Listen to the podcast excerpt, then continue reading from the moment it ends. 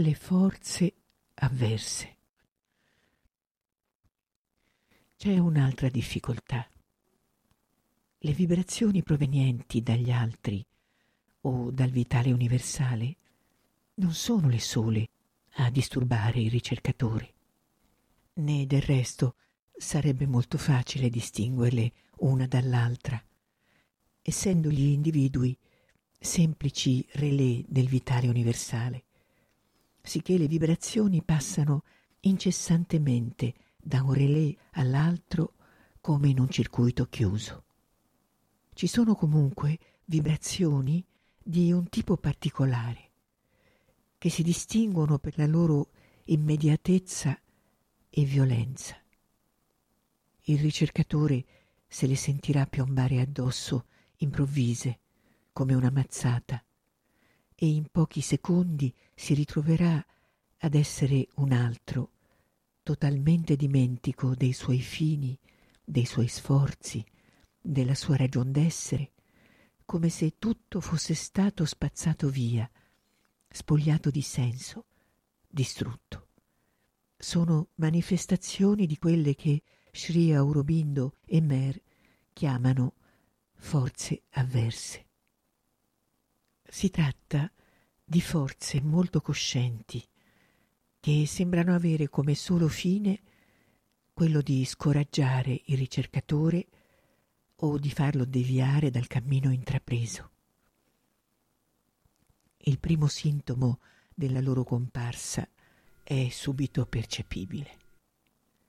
La gioia si vela, si vela la coscienza e tutto viene avvolto in un'atmosfera di dramma.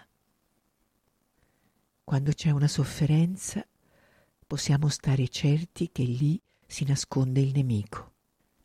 Il dramma è lo scenario prediletto delle forze avverse, poiché è nel dramma che possono fare più danni, ma esse hanno dentro di noi un vecchio alleato che nostro malgrado ama il dramma anche quando gridiamo basta.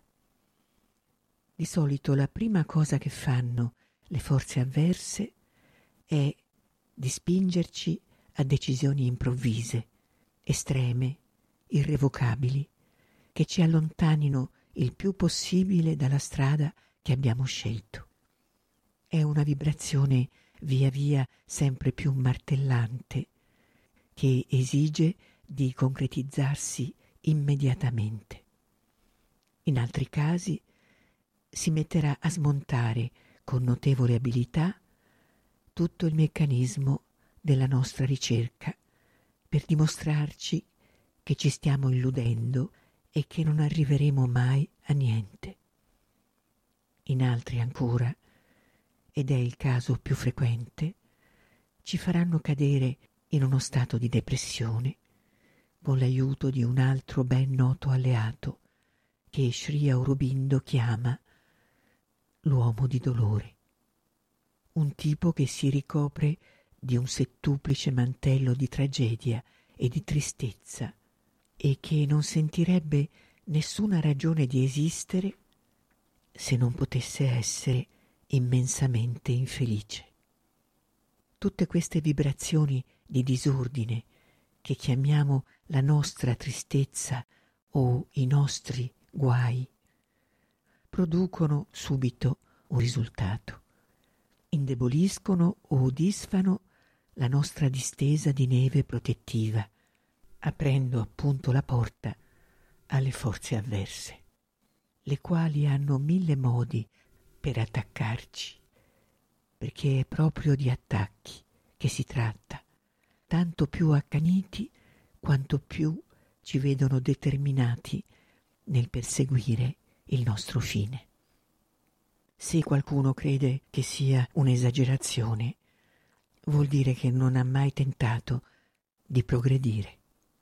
Finché avanziamo, stando nel gregge, infatti, la vita è relativamente facile, coi suoi alti e bassi, mai troppo bassi e nemmeno troppo alti ma appena cerchiamo di uscire dal gregge, ecco saltar fuori mille forze che hanno il massimo interesse a farci fare come tutti gli altri.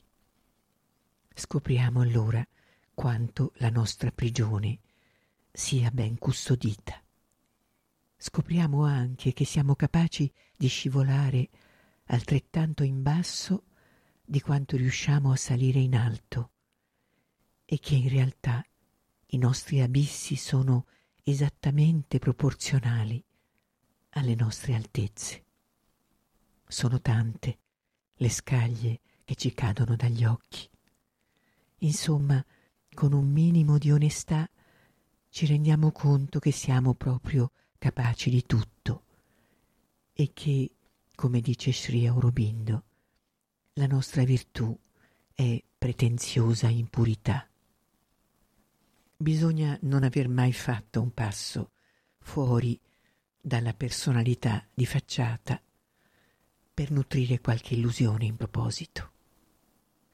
A queste forze avverse nella storia spirituale del mondo sono stati dati una quantità di nomi demoniaci e oscuri, come se loro fossero lì unicamente per far dannare il ricercatore e per mettere senza ragione nei guai la brava gente.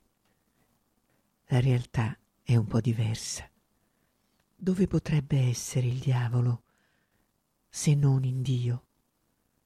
E se non fa parte di Dio, allora in Dio resta ben poco, dato che questo mondo, ma gli altri mondi non sono meglio, è davvero piuttosto malvagio. Non resta quindi granché di puro, tranne forse un punto matematico invisibile e senza dimensione. L'esperienza ci mostra però che queste forze perturbatrici hanno un loro posto nell'economia universale e che ci possono disturbare solo a livello della nostra piccola coscienza momentanea e per giunta con un preciso fine. Prima di tutto sono lì per colpirci nel punto debole dell'armatura. Se fossimo saldi e tutti d'un pezzo, non potrebbero sfiorarci neanche per un attimo.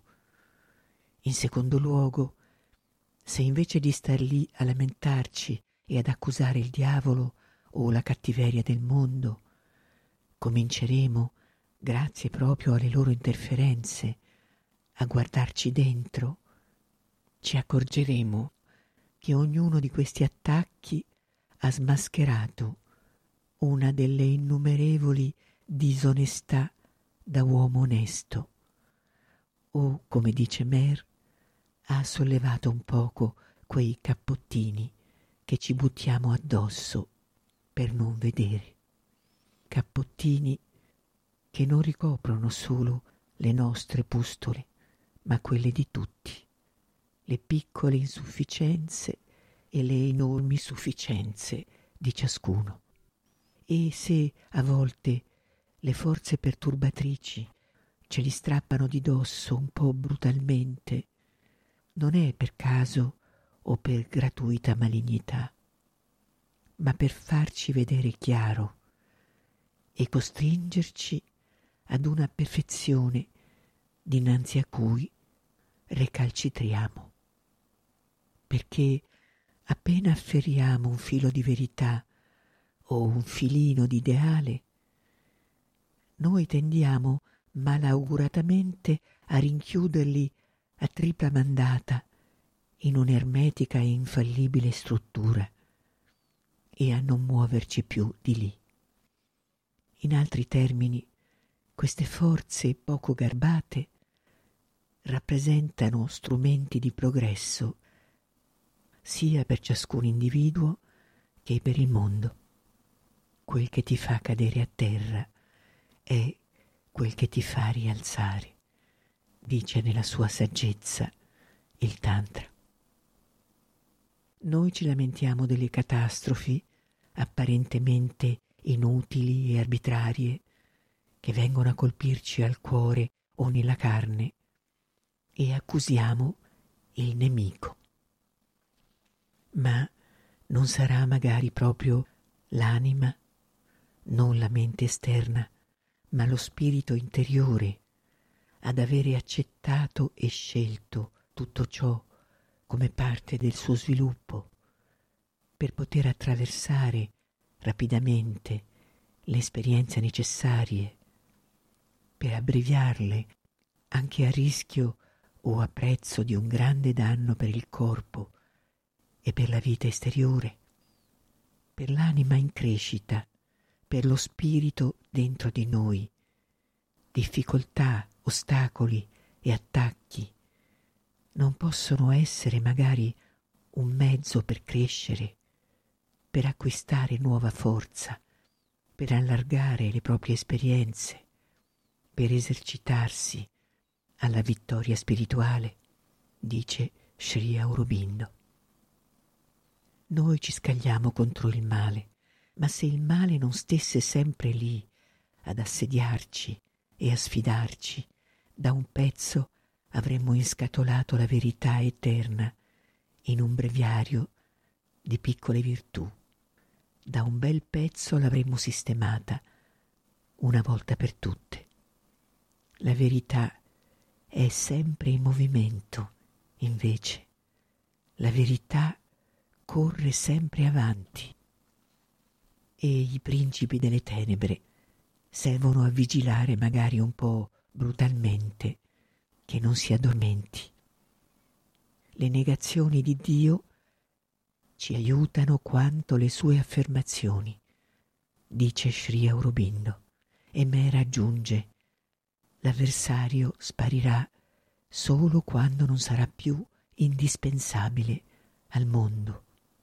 Noi sappiamo benissimo che è necessario come la pietra di paragone lo è per l'oro, per indicarci il nostro grado di verità. Forse, tutto sommato, Dio non è un puro punto matematico fuori dal mondo, Forse tutto questo mondo è Lui. È Lui tutta questa imperfezione che soffre e fatica per diventare perfetta qua giù e per ricordarsi di sé. Di fronte alle forze avverse il rimedio è lo stesso che per le altre vibrazioni. Il silenzio e un'immobilità interiore che lasci passare l'ondata. Forse non riusciremo a far sparire subito gli attacchi, ma sempre di più ci sembreranno toccare soltanto la superficie del nostro essere. Potranno magari scuoterci, sconvolgerci, ma sentiremo in fondo a noi quel testimone che non viene scalfito da nulla, che non è mai scalfito e che non soffre mai. Cadremo e ci rialzeremo di nuovo, ma ogni volta saremo diventati più forti. Il solo peccato è lo scoraggiamento.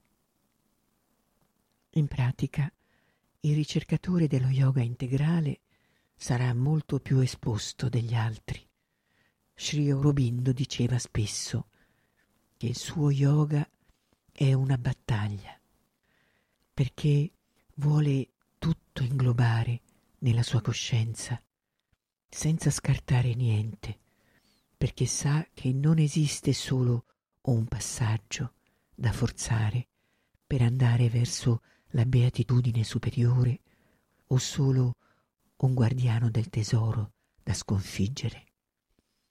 Ma molti passaggi, a destra e a sinistra, in alto e in basso, a tutti i livelli dell'essere, e che i tesori da scoprire sono più d'uno.